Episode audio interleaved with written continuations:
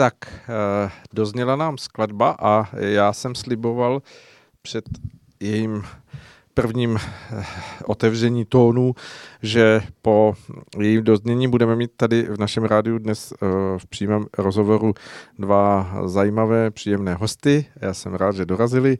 Je tady přede mnou Jan Michal Kubín. Dobrý večer. Pěkný večer.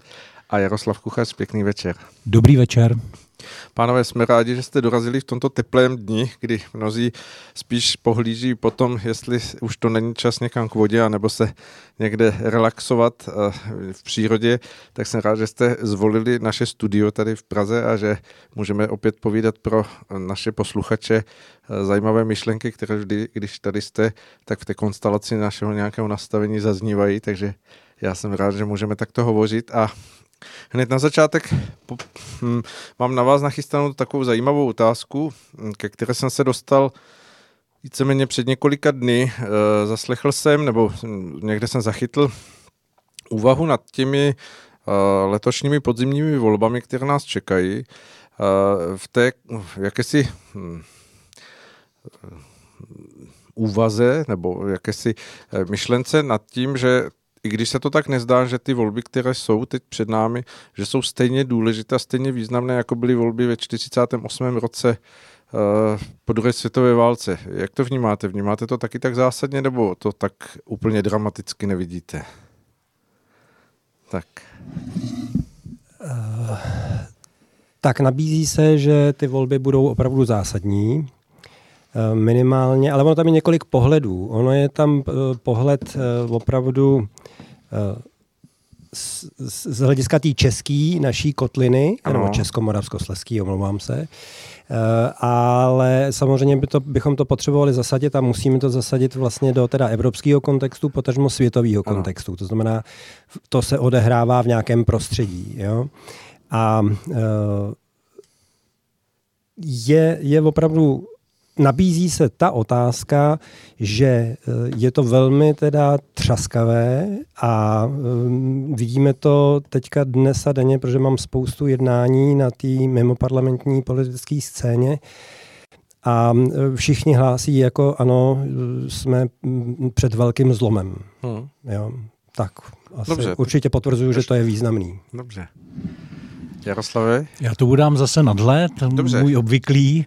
Uh, tom kontextu, o kterém se tady bavíme měsíce a měsíce, to znamená, že tady, že, má, že jsme v, pln, že v plném proudu běží transformace lidstva, eh, je tady snaha zabrzdit duchovní vývoj, je tady snaha zotročení populace, je tady snaha eh, vytvořit podmínky prostě kontrolované, kontrolované společnosti plně, nejenom kontrola pohybu, ale kontrola vědomí, když to řeknu úplně obecně, hmm. tak eh, v tomto kontextu eh, by se dalo říct, že ty volby jako nemůžou tenhle ten trend nebo tenhle ten globální souboj nějak ovlivnit nebo zastavit nebo změnit výsledky.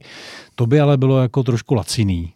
Eh, samozřejmě eh, každý člověk svým vědomím a svým konáním může, může ovlivňuje jako to, co se děje v tom kolektivním a v konečném důsledku eh, jedna malá země může být, může být tím, eh, jak to říct, tím tou kapkou, tou, která, tou kapkou převáží, která převáží ten třeba pozitivní směr a, a jeden volič nebo jeden člověk, který se rozhodne něco udělat, je tou kapkou v té kapce. Tak, přesně tak. Takže, takže to, to je na molekulou vody. Tak, to je, to je, ano, ano, to je, to je vlastně na tomto krásný. A, takže v, z tohohle pohledu uh, je to tak, že ty volby můžou rozhodnout o leččems, ale nemyslím si jako v takové té reálné politice toho, co se bude dít v parlamentu, ale spíš právě jako v celkovém nasměrování, uh, nasměrování toho, co se bude dít dál. Uh-huh, uh-huh, uh-huh. Možná bych k tomu ještě dodal to, ano. že uh, ty signály strachu nebo nejistot a proč ty volby jsou tak významné, je, že sílí ten centralistický pohled a aktivity Evropské unie nebo vůbec globalistů. Ano. Mm-hmm. A e, otázkou teďka je, protože lidé rozhodují, řekněme, že volby ještě pořád něco můžou rozhodnout, teda doufujeme. E, takže záleží na tom, jestli lidé tomu rozumí, jestli to vidí a jestli chápou tu důležitost. Jo? V rámci té mimoparlamentní politické scény, eh, jak říkám, probíhají jednání a všichni vidí, že v momentě, kdy by si v tomto okamžiku tam eh, prostě sedli Piráti s ANO nebo Piráti spolu, takže prostě bude pokračovat ta centralizace, bude pokračovat to, co vlastně zažíváme od minulého roku a tento rok. Jo? Tak, jak tady Jarda řekl, eh, jsou to samozřejmě ale dlouhý cykly a ta společnost se nemůže vrátit do toho, co vlastně je přežito. Ano, a to nevím, jestli ti lidé, jestli tomu rozumí, jestli to chápou. Um, ten starý systém, a já bych teďka, ne, nevím, jestli teďka už rovnou hned, ale um, možná uh, by mohlo teď, teď zaznít to, že uh, vlastně všichni na té parlamentní i na té mimoparlamentní scéně svým způsobem většinově eh, prosazují ten starý systém. Jinými slovy, eh, v rámci vývoje v novověku, eh, tam prostě to lidstvo mělo prostě Boha nebo nějaký vyšší principy, nějaký ideály, mělo tam třeba to křesťanství a prostě na základě něho vlastně, vlastně konalo. Ano? V rámci toho novověku potom ale došlo k tomu, že vlastně se ten Bůh, ty vyšší principy ztratili a řekli, hele, máme tady vědu, máme tady přirozený e, přírodní zákony, jenže když se na to podíváme dnes, například vys očkování, vys prostě genový manipulace, tak vlastně popírají i ty přírodní zákony. E, takže poručíme větru ještě, jo, jsme zpátky v nějaký blížící se diktatuře a ve finále e, vlastně i ty společenské zákony jako ekonomie, která vyplývá z těch přírodních zákonů, je dneska popírána. To znamená, e, to je fakt jako problém a oživovat tenhle ten starý systém je prostě špatně. Hmm. Tudíž e, potřebujeme opravdu najít a navrátit se k tomu, co opravdu je tou podstatou, co je tím přirozeným řádem. Nevím, jestli jsem byl srozumitelný. Jo, nevím, jestli to nevyplašilo posluchače, kteří právě čekají, že, že, že ta, to, to, co by mělo být to správný návrat jakoby k, té, k, to, k tomu minulému, ale tomu zdravému z toho minulého. Takže uh, asi, asi se k tomu ještě dostaneme. Jaroslav, se nakláníte k mikrofonu. Jo, já bych povídejte. jenom to možná eh, tak schrnul do těch takových tří, tří strategií. Jo. Uh, První to jsou udržovatelé starých, udržovatelé starých pořádků, to, to, to jsou ty současné parlamentní strany ve směs tedy, pak, pak jsou tady různí opraváři, ale ty si myslíš, že stačí třeba vyměnit politiky, nebo prostě nějakou jednu, jednu dílčí součást nějaké změnit, změnit, nějaké detaily a všechno bude funkční. Jo? A to, co říkal Honza, tak vlastně říká, jako ani opraváři, ani udržovatelé, starých pořádků je potřeba změnit e, společenský systém, je potřeba změnit paradigma, je potřeba změnit hodnoty, eh, vystavit to znovu od začátku, tu společnost. Jo? Že tahle společnost je společnost boje hmm. a ne spolupráce. Takže, takže to je ten cíl. Jo? To je to, co vlastně cesta razí od začátku, tuhle tu základní myšlenku. A je pravda, že tohle eh, vysvětlit eh, našim případným politickým partnerům je jako dost obtížné, protože prostě ten mindset, jak se to řekne česky, ten setrvačnost. Takový ten ta myšlenkový a myšlenková eh, vy, myšlenkový vybavení, jo, který mají, tak, tak, tak vlastně Eh, jako, jako oni si to oni to vyslechnou, řeknou jasně, ale vlastně neumí si představit, jako co to všechno znamená, jaký mají důsledky. Do no, no, no, no. Hmm, hmm, jo, hmm. Takže to je, to, to je, to je to, co teprv vlastně ještě díky té krizi, která jako už je a ještě se na nás bude valit, tak jako to jim teprve začne otvírat oči, stejně tak voličům. Hmm. Takže myslíte, že, že je potřeba nějaká os, osvěta, která je s tím spojená? Nebo... No, o tu se snažíme velmi intenzivně už mnoho let, nebo mnoho let Honza, Honza ještě díl, ale cesta existuje čtyři roky, takže, takže jako celou tu dobu se snažíme tady tohleto vysvětlovat, ale v, zase v rámci našich možností, které máme. Mm-hmm. Jestli k tomu ještě můžu dodat. Určitě, povídejte. Um, my používáme takový příměr eh, ve společnosti, nebo v jakém stavu je společnost. A když to přirovnáme k pacientovi v zdravotním systému, tak my říkáme, že vlastně ta společnost je pacient na jednotce intenzivní péče. Že všechno prostě, co eh, by přírodně mělo v něm fungovat, tak vlastně je saturovaný, prostě dodáváme kyslík a dodáváme krev a dodáváme živiny a odvádíme toxíny, eh, takže eh, ten člověk je prostě dlouhodobě prostě v problémech, ve velké, velké nerovnováze. A Jakým způsobem teda vlastně můžeme toho člověka uzdravit, který je na té jednotce intenzivní péče? Uděláme to nějakými farmaky, nebo vezmeme skalpel a uřízneme to, co jako příroda vyrobila?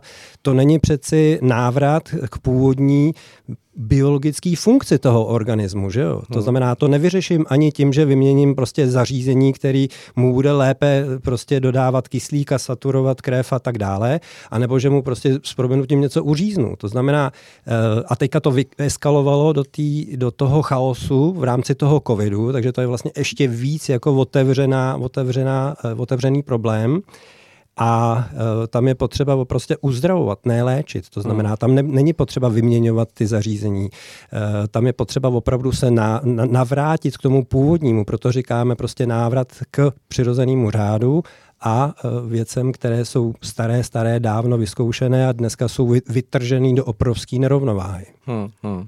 Jak jste to popsal, ten obrazek mi naskočil člověk s diagnózou, který má uh, krvácení do mozku, který má srdeční kolaps, který má eh, ucpaná střeva, skolabovaný metabolismus a když jste se zeptal, eh, co s ním, tak mě napadl jediný zázrak, jakože mu může pomoct asi tak, jako když uzdravoval Ježíš nebo nějací ti eh, bohem povolaní léčitele. Jestli, jestli hm, to vnímáte podobně, že, že také jako to uzdravení je, je možné jít tou cestou nějakých čají vajíčků nebo živin a, a nebo, nebo opravdu nějakým šokem, který přivede tu společnost k tomu, že procitne a uvidí věci jinak.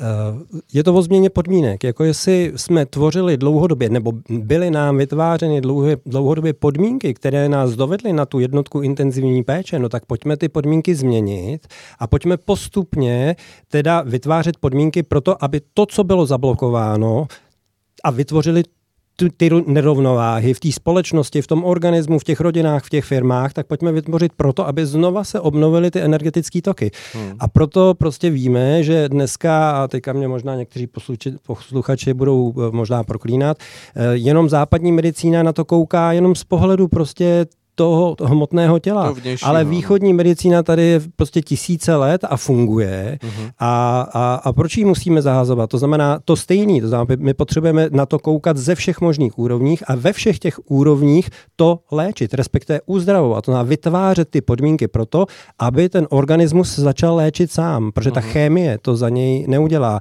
Ten skalpel za to, to, to za něj neudělá. To znamená, to stejné je potřeba udělat v rámci těch společenských jevů, dějů a to, to víme. My to umíme změřit. Hmm, hmm. Já jenom dodám jednu věc a to je to, že možná ten zázrak bude potřeba a já věřím teda, že přijde, ale nebude to, neznamená to, že nebudem, že budeme jako vyskočí, vy, že budeme vyskočí, vyskočíme z té jako společnost a budeme jako všichni v cajku, to ne. Hmm. Budeme se to muset odmakat. Hmm. Ale ten zázrak může přijít v tom, jako že nám bude dána vůbec šance, hmm. jo, jako hmm. něco pro to udělat. Že, že se prostě ta konstelace toho všeho dění hmm. nastaví tak, že, že, že to nějaké osvícení nebo procitnutí jako bude moc vůbec nastat? Řek, řekněme, že, že, že dosáhneme nějakého limitu, eh, nějakého procenta lidí, kteří pochopí dostatečně ty věci a začnou jednat a, a výsledkem toho jednání bude ta změna, ta změna podmínek, o kterých mluvil Honza a postupně tu společnost to může nakopnout. Jo? Hmm. A jenom, aby jsme neměli pocit, jako, že to je něco, to bude trvat desítky let. Eh, když se tohleto v historii stalo, že nějaká, nějaký město nebo nějaký stát, jako, že se dostali do, eh, k moci nebo k vedení eh, lidé, kteří to mysleli dobře, tak pak to byla otázka jednotek let až deseti let a ta společnost byla úplně jinde. Uh-huh. Při současných technologiích a schopnosti jako organizovat práci, to může být ještě rychlejší. Uh-huh. Jo? Tak doufujeme, uvidíme, jo, je, to, no. je, to, je to opravdu ten potenciál je obrovský, lidský. Uh, zkuste si to představit ještě jinak. Uh, zkuste si to představit tak, že 90% toho, co vytvoříme, vysajou ty globální elity z toho systému pro hmm. sebe. Jo? 90%. To je můj, můj odhad a nebudu teď dělat jako kalkulačku a Excelovou tabulku, abych to jako ukázal. Ale, ale e, nějak tak mezi 80 a 90% to je. Tak si představte, že by to zůstalo lidem, nám, všem, hmm. jo, společnosti. Jak by to změnilo, jak rychle by to vlastně nakoplo normální fungování.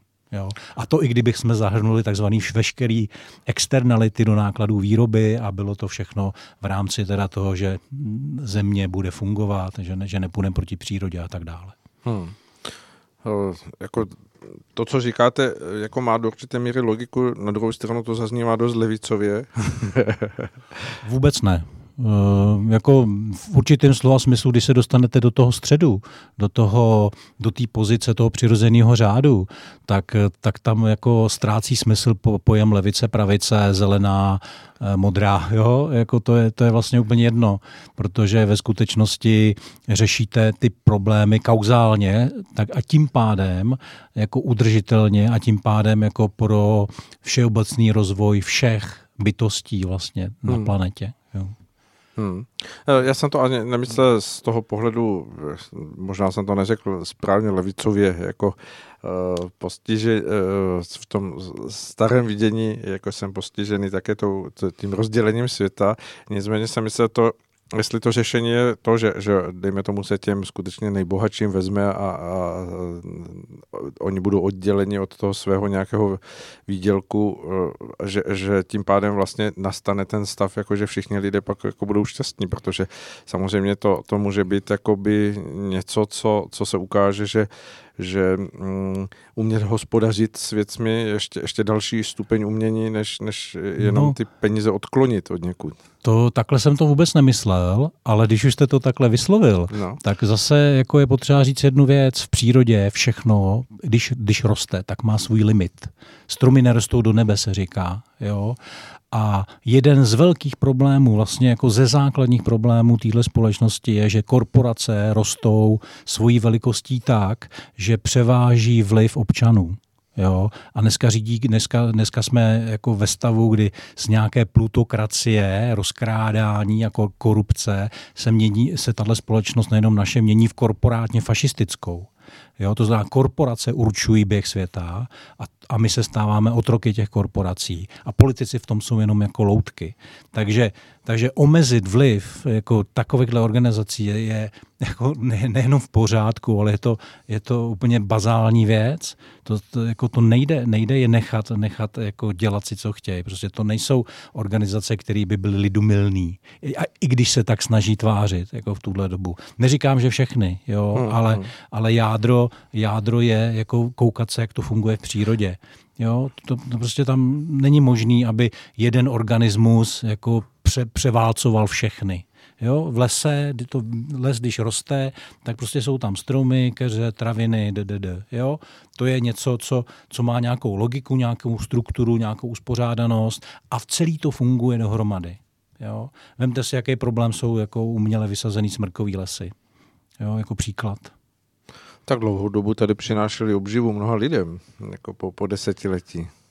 No to jo, ale co to udělalo s tou přírodou jako takovou. E, rozumím, no, ale ti lidé na začátku to tak hmm, nevnímali. Samozřejmě. No nevnímali, no, ale důsledky kůrovec a tyhle ty všechny věci, to je, to je prostě jenom e, následek. Hmm, hmm.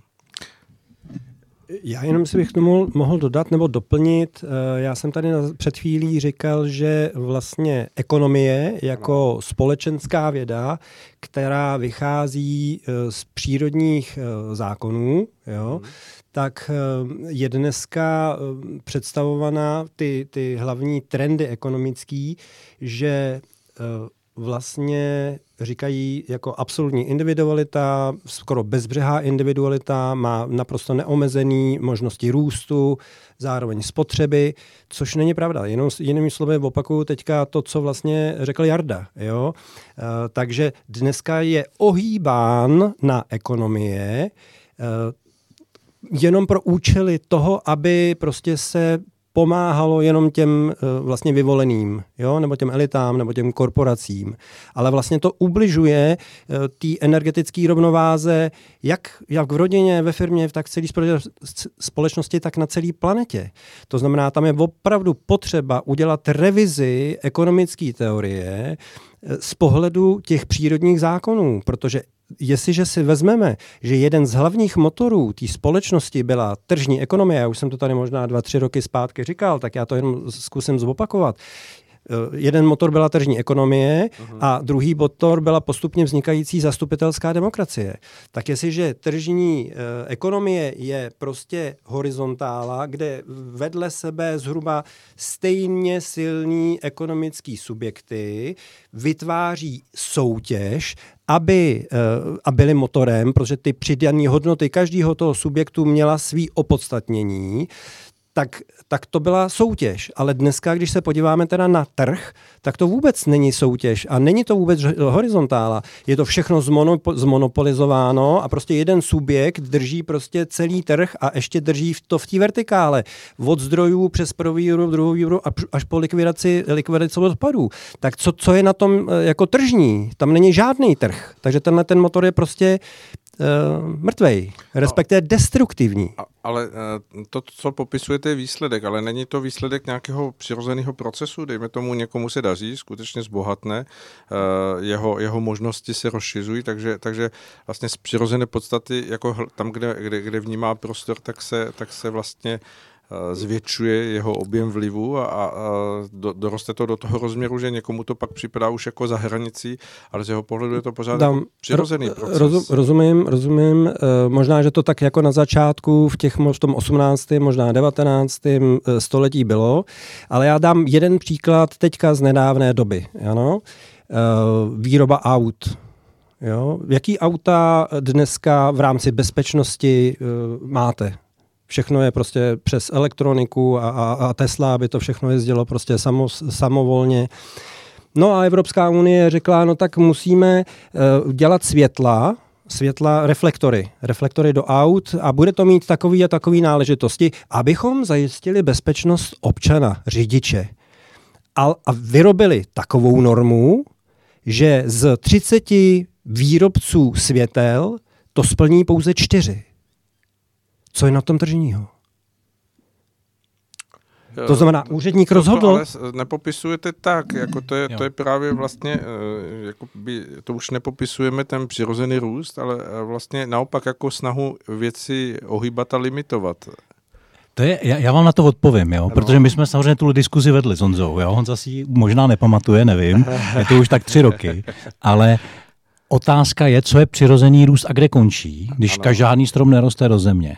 Eh, do nebe. do nebe, pardon, do země, do země. ani do země úplně dolů. Eh, a to je jednoduchý. Ta odpověď je, ta korporace eh, si nezaslouží existovat nebo růst, pokud začne právě ingerovat do věcí, který, maj, který, má, který ma, mají řešit občané a skrze své zvolené zástupce. Uh-huh. Jo? Pokud začne lobovat, aby prosadila svý zájmy na úkor občanů, tak v tu chvíli se stává tím parazitem. Uh-huh. Jo? Pokud ten růst je přirozený a není tam a nenutí tu korporaci jako ovlivňovat chování, tak je to v pořádku. Takže ta hranice je tady.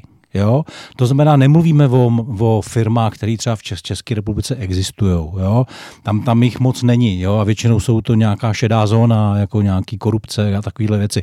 Běžná firma, která tady vznikla z nuly v 90. letech a dneska dělá třeba miliardové obraty, tak to o těchto nemluvíme. Tak to jsou pořád ještě malé ryby třeba většinou. Na americké poměry Amazon, jako když to Jo, ale, ale ten, ten moment, jako kdy začne škodit společnosti, je, když začne ovlivňovat třeba zákon zákonodárství.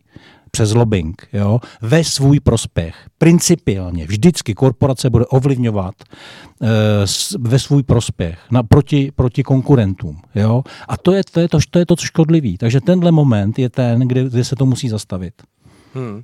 Ale to je samozřejmě jako zajímavé téma, které jakoby hm, mohlo přivést mnoho dalších lidí, kteří budou jako uvažovat o tom, kde je ten limit toho zastavení a jakým způsobem ten proces nastavit, protože vidíme teď i v Americe něco podobného probíhá. Tuším, že tam nějaké limity nastavené byly. Uh, už jsme o tom hovořili s Marianem Kechliberem, že dokonce už v dřívějších dobách, myslím, kdy vznikaly korporátní firmy při stavění té, té pacifické železnice, tak, tak, eh, tak vlastně také tam proběhly zákony, které to limitovaly. Eh, je to otazník, jestli, jestli nějaký organismus, který se samoreguluje eh, ve vesmíru. No, všechny, no, všechno, všechno je právě podléhá těm e, zákonům toho přirozeného řádu. A to je to, co vlastně my v rámci hnutí e, zviditelňujeme, nebo snažíme se zviditelňovat. A to je právě, to je něco jako jednotky SI, jo? Prostě vy tím můžete měřit. A umíte říct, co ve společnosti, na každé úrovni, prostě jestli to je pro rodinu, firmu, společnost, region, cel, cel, cel, celý, celý trh, jestli to uh, pomáhá, nebo komu to pomáhá, u koho zůstávají výhody, respektive jestli to někoho neblokuje. A v případě, že, a to se, to se děje, to se, může, to se může dít, ale musí být přirozená reakce. A to je to, co říkal Jarda. Musí být přirozená reakce z trhu ale ne, že ji rozhodne úředník, pane Bože. Uh-huh. Jo? Já vás všechny ochráním. Já vás tady všechny ochráním, tím se mi zvedne auta, cena auta o, o 30% a vyhodím a dám výhodu čtyřem firmám ze 30. No to není trh přeci. To je opak. Tak... Jo, to je destrukce, to je blok. Tak já ještě ano, analogii, jo, možná, možná jako Honza tady mluvil o lidském těle nebo o těle jako takovým. No, to, co teď, to, co teď vidíme, co ty korporace dělají, je, že třeba, když se vezmeme, že kyslík je energie, která se rozvádí v lidský, ří, řízení toho potřeby kyslíku, jako v lidském těle, to je geniální. Když jako sedíte u stolu, myslíte, tak ho jde víc do mozku, když běžíte, tak samozřejmě do svalů nohou jo, a tak dále. Ta, ale žádná buňka netrpí, když dýcháte normálně, nedostatkem kyslíku. Mm-hmm. Protože ten systém je vyladěný a funguje. 80 nebo 100 let u někoho. Jo? Mohl by i díl, a to je jiný, jiný téma. A uh, a o tohle jde. Jo? V tuhle chvíli ta společnost funguje tak, že existuje spousta periferií, jako v tkání, když to převedu na to lidské tělo, který trpí nedostatkem kyslíku, živin a tak dále a tak dále. Produkují toxíny z toho důvodu, jo? A ale nějaká, nějaký orgány, třeba mozek řekněme, jako, sto, jako profituje víc než, než víc než potřebuje a, ne, ne, a víc než mu přísluší.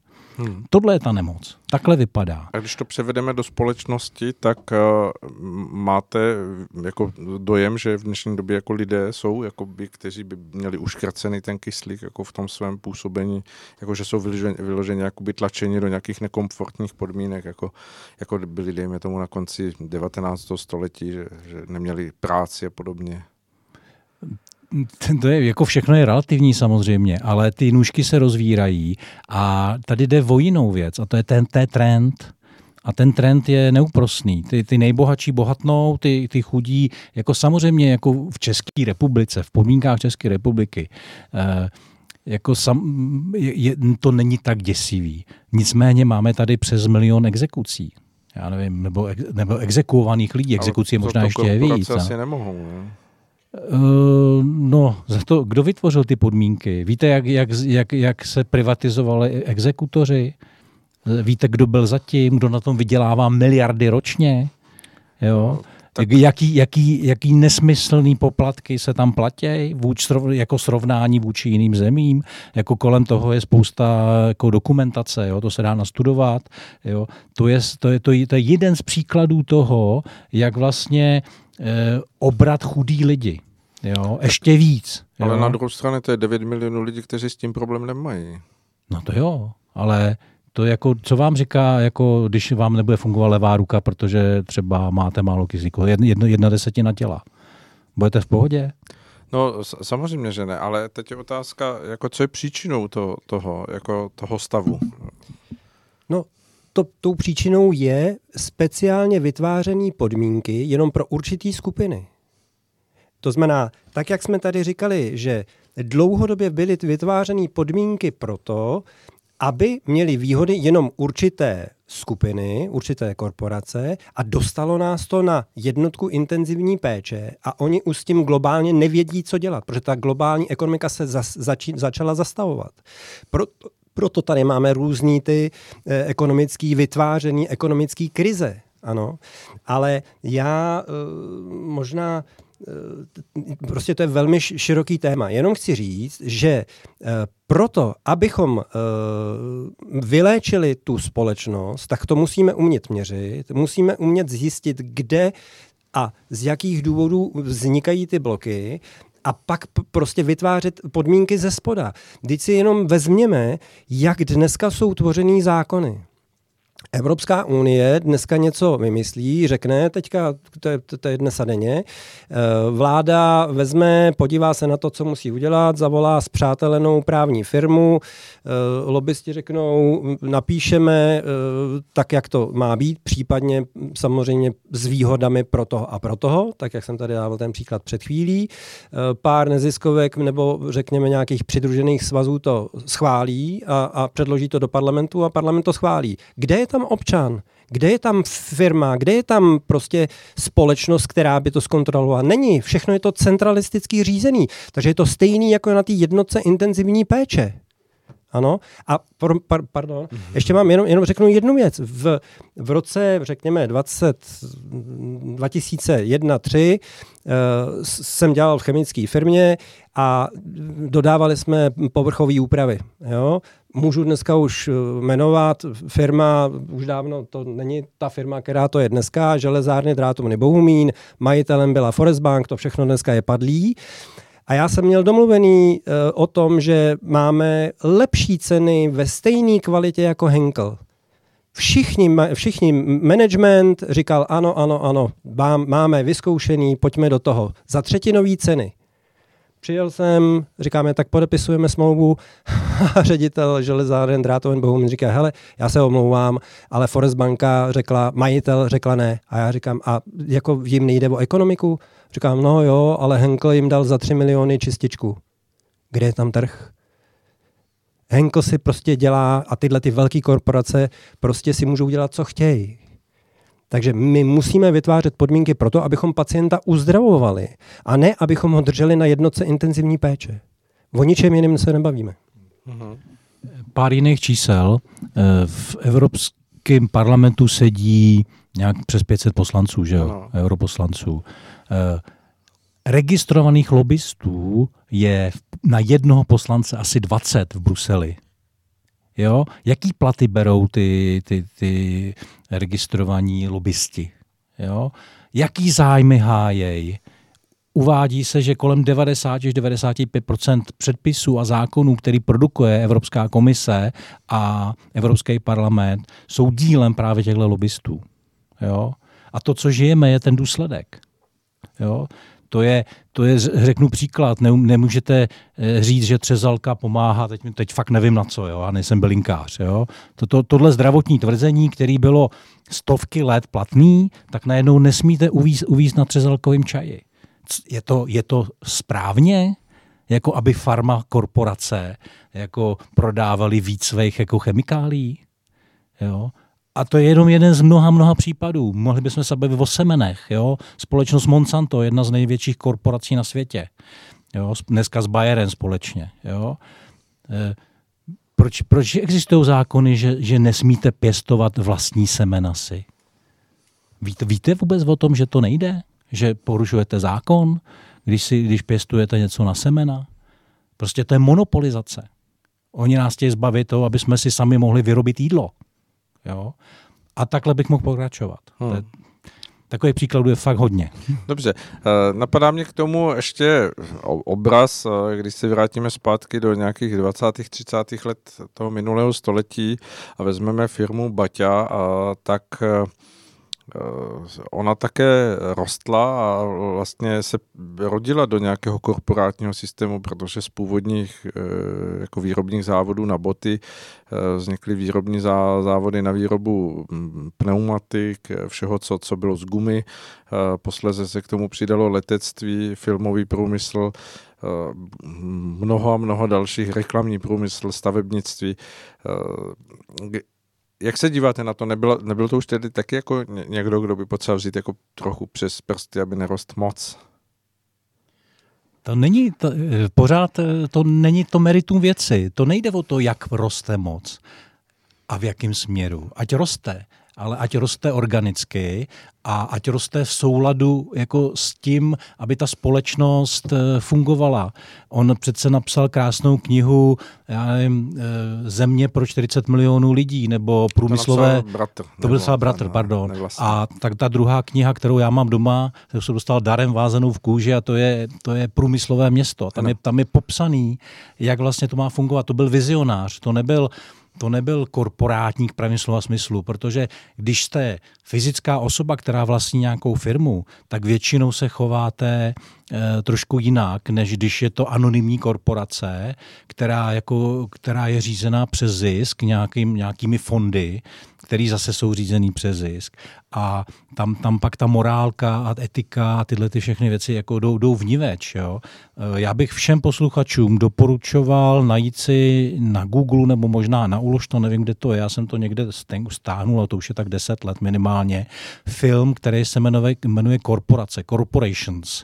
Vím, že to byly dva díly uh-huh. a e, tam jsou velmi zajímavé informace, o kterých dneska nikdo neví. Jo. První, před rokem 1913, než byla v Americe vytvořena federální, eh, federální rezervní systém, no. FED, jo, tak jako nic tak neexistovala centrální banka. Ty peníze se tvořily eh, přirozeným způsobem a žádná inflace nebyla prvních, já nevím kolik let, sto let jako ve Spojených státech. První poznámka. Druhá poznámka, eh, v zákonech eh, Spojených států, možná v ústavě, nevím, bylo zakomponováno, že každá organizace ekonomicky působící může vzniknout pouze na dobu určitou a za konkrétním účelem a jejími vlastníky můžou být i pouze fyzické, fyzické osoby. Nemohlo tenkrát platit, že firma vlastní firmu. Mm-hmm. To bylo jako geniální. Jo? Do té doby všecko fungovalo. A víte, víte jak, to, jak to změnili? Když zrušili otroctví, a Černoši měli právo na život, tak bylo nějakých 350, a teď mě neberte doslova, si to číslo přesně nepamatuju, soudních procesů, který eh, jako využívali toho dodatku ústavy, který se týkal jako ochrany života černoského obyvatelstva. Ale přes 200, já nevím, 270, 280 z nich se netýkalo nějakých černochů, ale firem. A právníci řekli, že když má právo na život černoch, tak má právo na život firma a může si dělat, co chce a má požívat stejné svobody jako občan. Mm-hmm. Jo? Ty, ty, kdo zakládali tu ústavu, ty eh, jak se jim říkalo, otcové, otcové zakladatelé, tak věděli, co činili. Jo? Ale tohle, tohle už se nedozvíte dneska, o to se neučí ve školách, jako tohle informace. Hmm, jo? Hmm. A v tomhle filmu je to krásně celý popsaný, takže doporučuji najít, hm, poslechnout si. Existuje českýma titulkama. Já bych jenom doplnil to, že v momentě, kdy e, e, ekonomika, firmy takzvaně privatizují stát, to znamená kupují si a ovlivňují ty podmínky, tak to je to, co vlastně, o čem se bavíme. Prostě není to přirozený vývoj. Je to prostě všechno manipulováno. Hmm.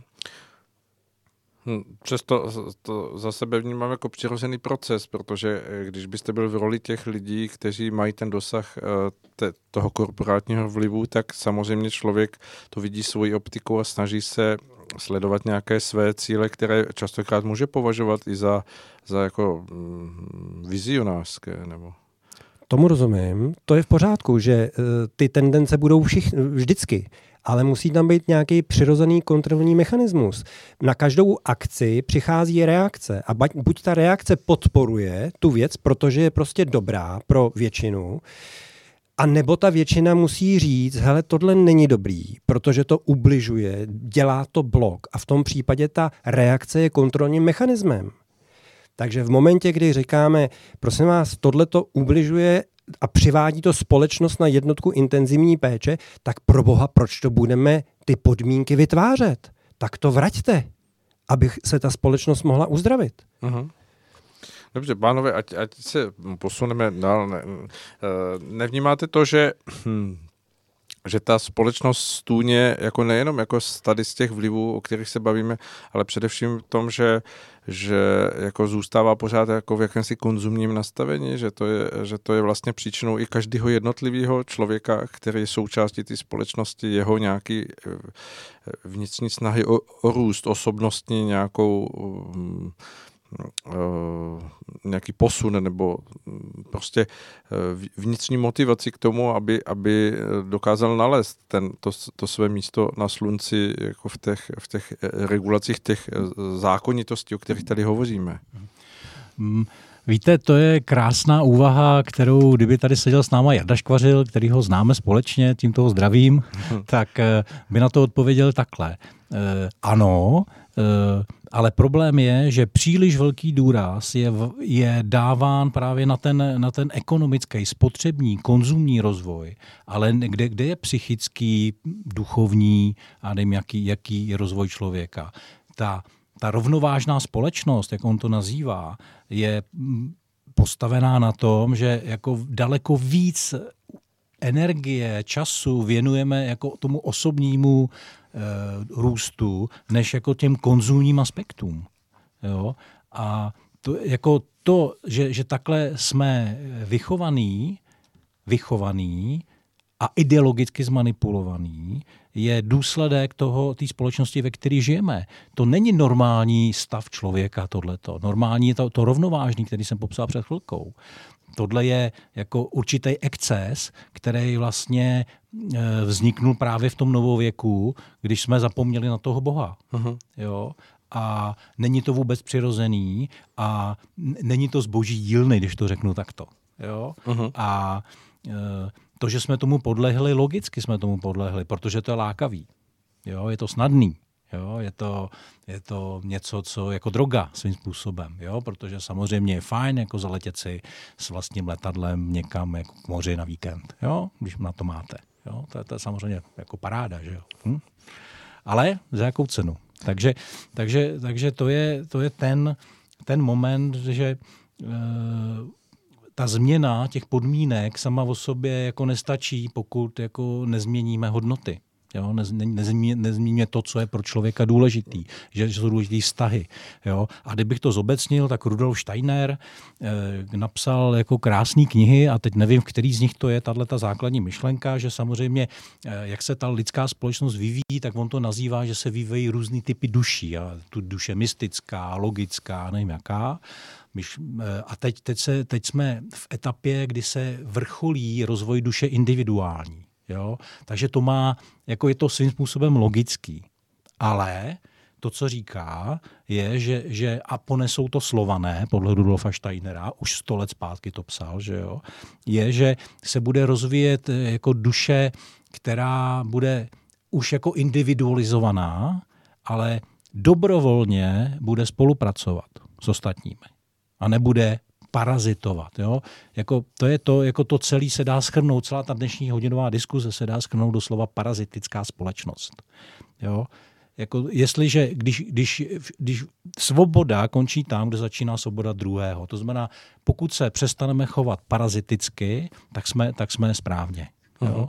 A o tom celý, celý mluvíme. Jo? Jako potřebujeme neparazitickou společnost, společnost spolupráce. Možná bych tomu jenom dodal to, že eh, jenom potvrdím slova Jardy, v momentě, kdy substitujete, prostě nahrazujete prostě nějaký rozvoj svůj vlastní jenom prostě spotřebním zbožím, jo, protože mm, vás vlastně jako vzory a vývoj a, a prostě ty, ty ty hodnoty, které se bohužel jako ničej té společnosti, tak eh, prostě eh, tam nemáte to, co, to, co Jarda řekl. Eh, ten blokuje to vlastně ten vývoj toho člověka vlastně v těch emočních a mentálních rovinách. Jo? Prostě je potřeba, protože my jsme tou trojností, my máme prostě mysl, emoce a tělo a v momentě, kdy mi prostě tu energii vlastně rvu jenom do jednoho nebo převažuje ta nerovnováha do toho spotřebního zboží, do té zábavy, protože hledám štěstí a tak dále, já ho v té hmotě ho nikdo nenajde. Nikdo nenajde v té spotřební, eh, v tom, v té poptávce, v té spotřebě ale všichni to v rámci tak, státu dělají. Řekla, že to je droga letět no, tím letadlem jako na tu... No, dobře, ano, ale... A, tak, jo. Takže tam je to náhrada a, tudí, a to nevyvíjí, to vlastně neposouvá to, toho člověka dál. Jo. A jinými slovy, jestliže v tomto okamžiku e, ležíme na té jednoce intenzivní péče, ještě je to vyeskalovaný prostě touhletou covidovou krizí, která ještě jako dlouho, dlouho se vyvine potom do, do ekonomické krize, to jako o tom se nemluví, e, tak eh, my se musíme vrátit prostě od té bezbřehý spotřeby opravdu k tomu, abychom pečlivě vážili podmínky, které eh, prostě si budeme vytvářet. Hmm. Dobře, pánové, to, co eh, se tady bavíme, tak se dá říct, že mnoho, mnoho mm, potenciálních voličů vidí třeba, že přináší nové strany, já nevím, typu Eh, pirátské strany a podobně, že, že za tím jejich programem vidí něco podobného, o čem tady hovoříme, kde, kde by měl volič hledat nějakou tu tenkou linii toho, kde, kde, kde to vnímat, že, že ty mm, nové myšlenky, které se tam objevují, eh, tak, tak jako rezonují s tím celkem toho vesmíru a, nebo všeho míra, kde už jsou jako naopak jako posunuté někam jinam. Eh, prej se nemá říkat, že když redaktor dává dobré otázky, a tato otázka je geniální, jde úplně na podstatu věci. Protože jestli v tom slyšíte pirátský program, tak to je velmi eh, zajímavý v tom smyslu, já jsem, tu, tuhle diskuzi jsme vedli před nějakou dobou s Tondou Baudišem uh-huh. a když jsme, když jsme se o tom bavili asi hodinu, teď fakt na to nemáme tolik času, tak on, vlas, on se plácnul do čela takový ten aha efekt a říká, no jo, aha, ono jde vlastně o ten záměr. Ono to může vypadat podobně, ale eh, co je záměrem a kdo stojí za Piráty? Jo?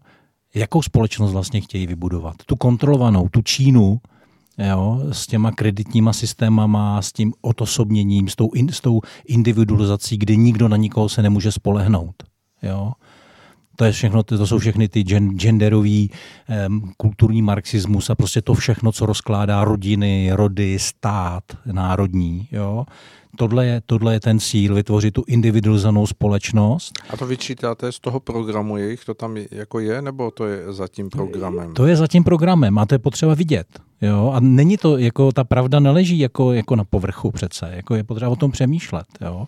A, no, a, a, a, z nějakých inicí. teda voličům, jako kde to mají hledat, nebo číst, nebo vnímat, uh, nebo zachytit? No, uh,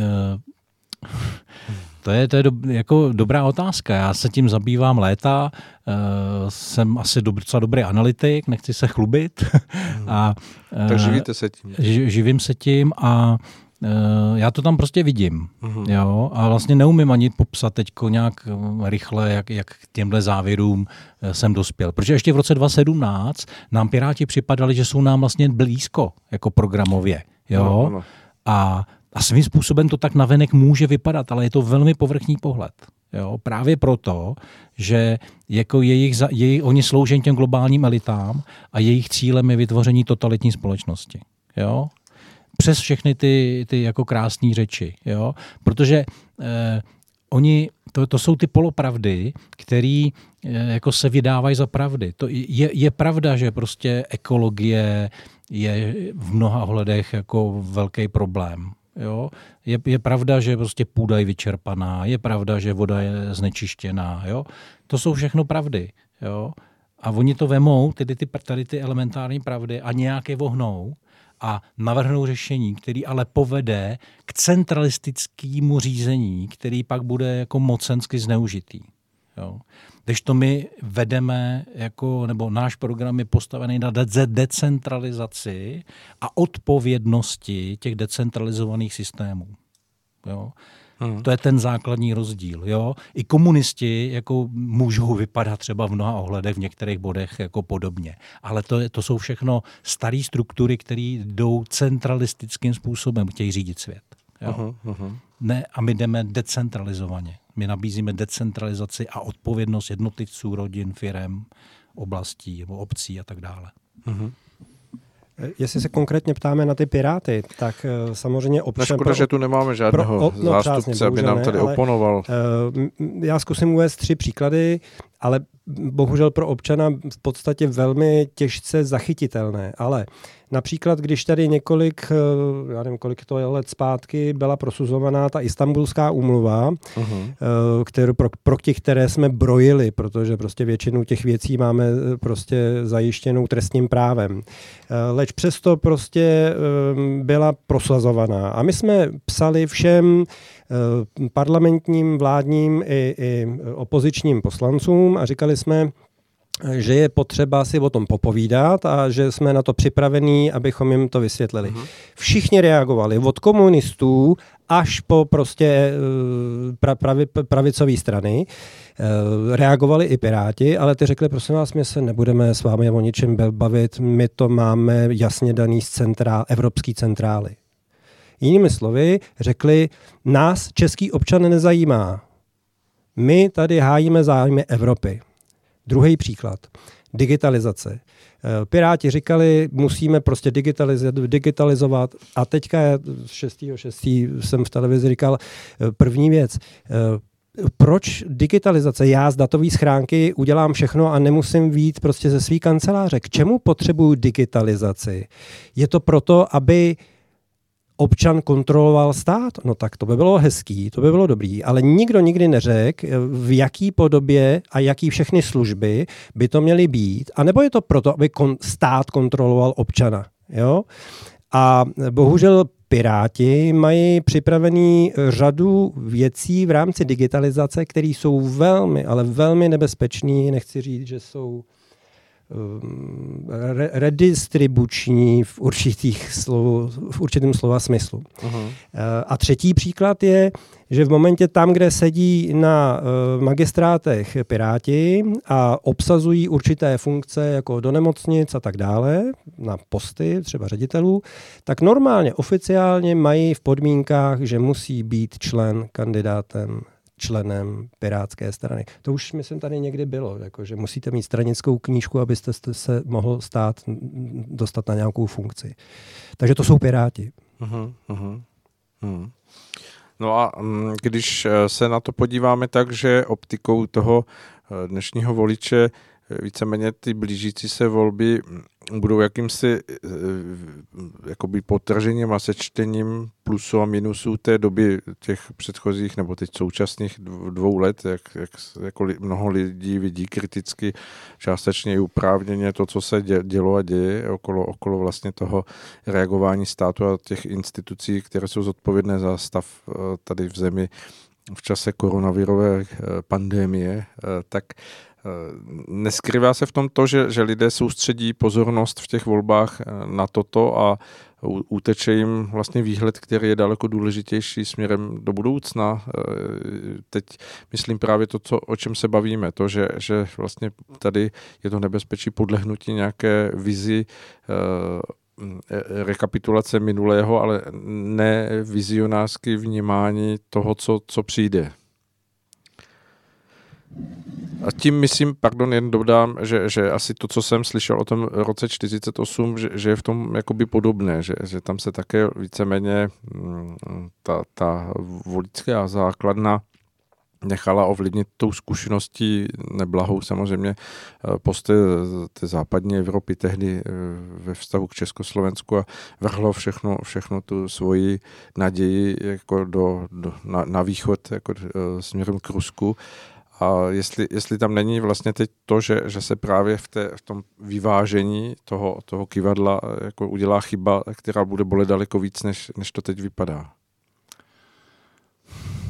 No, Eh, dobrá otázka zase v tom smyslu. Já, já teda takhle první věc, co řeknu, je, že se bojím té analogie s tím 48. Já nejsem historik a nevím, co se tam třeba dělo krátkodobě. Uh-huh. Taky, taky, když už jsem tu historii studoval, tak to ještě bylo jako za doby komunistů, takže se tr- bojím, že tam byly nějaký pokřivený informace, nebo, nebo ne ty všechny. Volby byly, jo, ty volby byly předtím samozřejmě, no, ten 48. No, no jo, byly, ale, ale, jako následek jo, toho. No, ale ale tyhle analogie se bojím, mm-hmm. už jenom proto, že jsme na konci daleko delšího cyklu jo, historického. A mm, to, co, to, co tam je e, zásadní, že v okamžiku, kdy jste pacient na jipce, a, a zrovna teda máte fakt vážný problém, jako typu, že jako ucpaný střeva, nebo co jste řekl jako příklad, jo, tak neřešíte jako vaší zdravotní kondici zdravého sportovce. Jo, a to, jestli máte škrábnutý koleno, nebo já nevím, jako vás bolí zub, jo? Uh, tak zub jako no, člověkem zahýbe. Zahýbe, no dobře, ale ne, není, není, to, není to něco, co ohrožuje život. Tak, jo? tak. A, takže tady to krátkodobí versus dlouhodobí je, je jasný. Jo? A jako z pohledu, z pohledu toho, jak to vnímá cesta, aspoň teda u těch diskuzí, když tak mě Honza upraví, u kterých jsem byl, tak tak eh, ty dlouhodobé vize samozřejmě pořád zůstávají na pozadí, ale teď jsme, teď jsme vlastně v krizovém řízení. Jo? Mhm. Teď ta společnost potřebuje krizový řízení. A to jsou, to jsou, jako to je, to je to zachránit, co se dá, uh-huh. jo, lidské životy, jo, jako aby, aby fungovaly základní systémy, jo, bezpečnostní, aby, aby, aby stát byl bezpečný, aby lidi mohli chodit na ulici. Tohle všechno, aby prostě neskolaboval sociální systém, že jo, v té ekonomické krizi, která přijde. Tak to jsou všechno věci, které je potřeba udělat jako prioritně uh-huh. a o, tý, o, o těch dlouhodobých vizích se můžeme bavit potom, jo? protože jako pokud pacient zemře, no, tak jako žádnou dlouhodobou vizi o zdravém sportovci e, jako nenaplníme. Že jo? Uh-huh. Jo? Takže i takhle se dá teda na to dívat, nevím, nevím jestli to není příliš zúžený pohled na tu vaši širokou otázku, uh-huh. ale e, tohle, tohle je podle mě ten klíčový moment a Samozřejmě, když řešíte takovéhle krizové věci, tak všechny ty ideje dlouhý a dlouhodobý jdou stranou. Jako to znamená, nemůžeme po voličích chtít ani, aby, aby reagovali na nějaké jako vznosné myšlenky, které je možné realizovat jako za deset let třeba. Jo, v, tuhle, v hmm, této hmm. situaci. Jo, to znamená, my potřebujeme pojmenovat problém, akutní problém a navrhnout řešení. Jo, to je, to je to, co je potřeba v tuhle chvíli. Rozumím. Dobře. Uh, Jane, teď... Uh... No, jestli jsem pochopil otázku, uh, poradit uh, voličům uh, v případě, že půjdou k volbám, jak vnímají uh, parlamentní, potažmo mimo parlamentní scénu, jo? Ano, ano, přesně tak. Jo?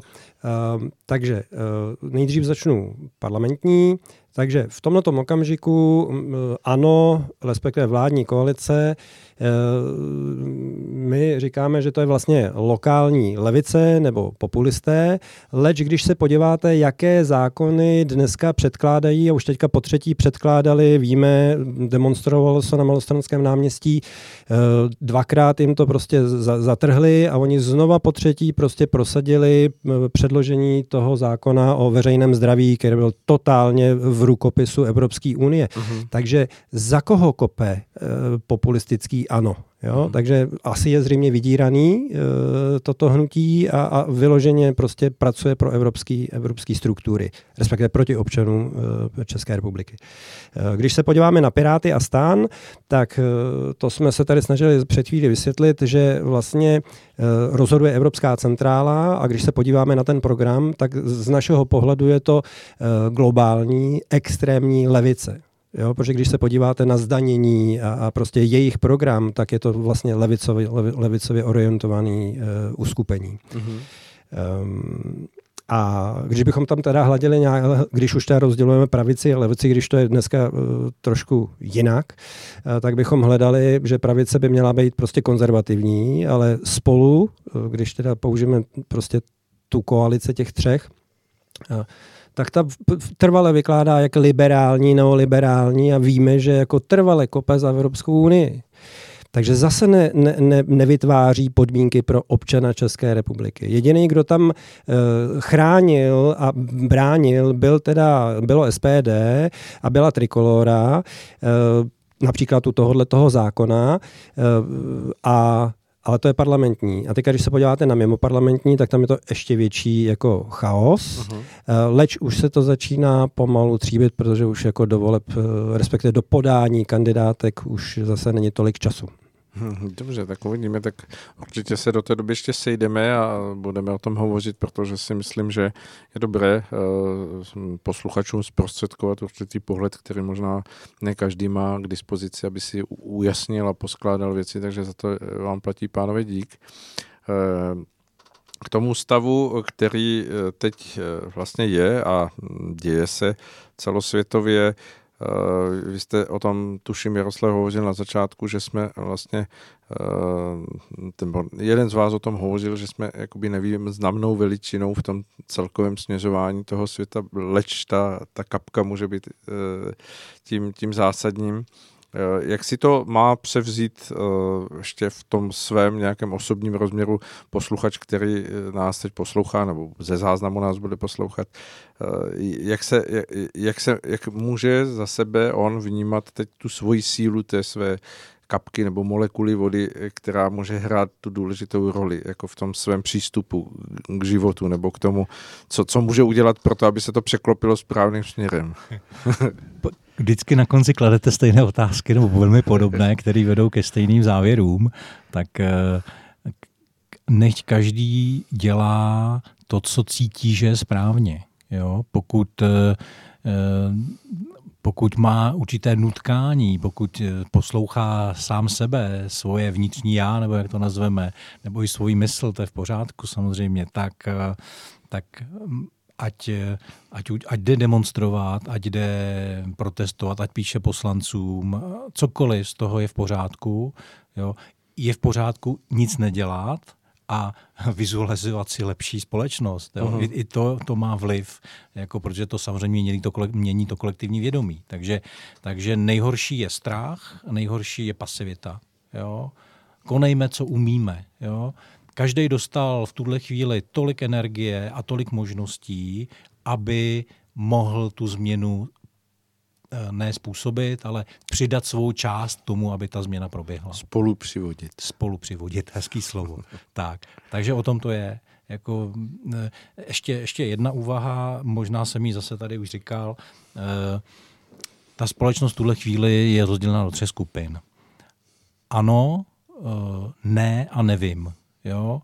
A to je, ano, je, je, že třeba chci teda ten svět nové spolupráce, ne je teda chci žít v tom starém světě.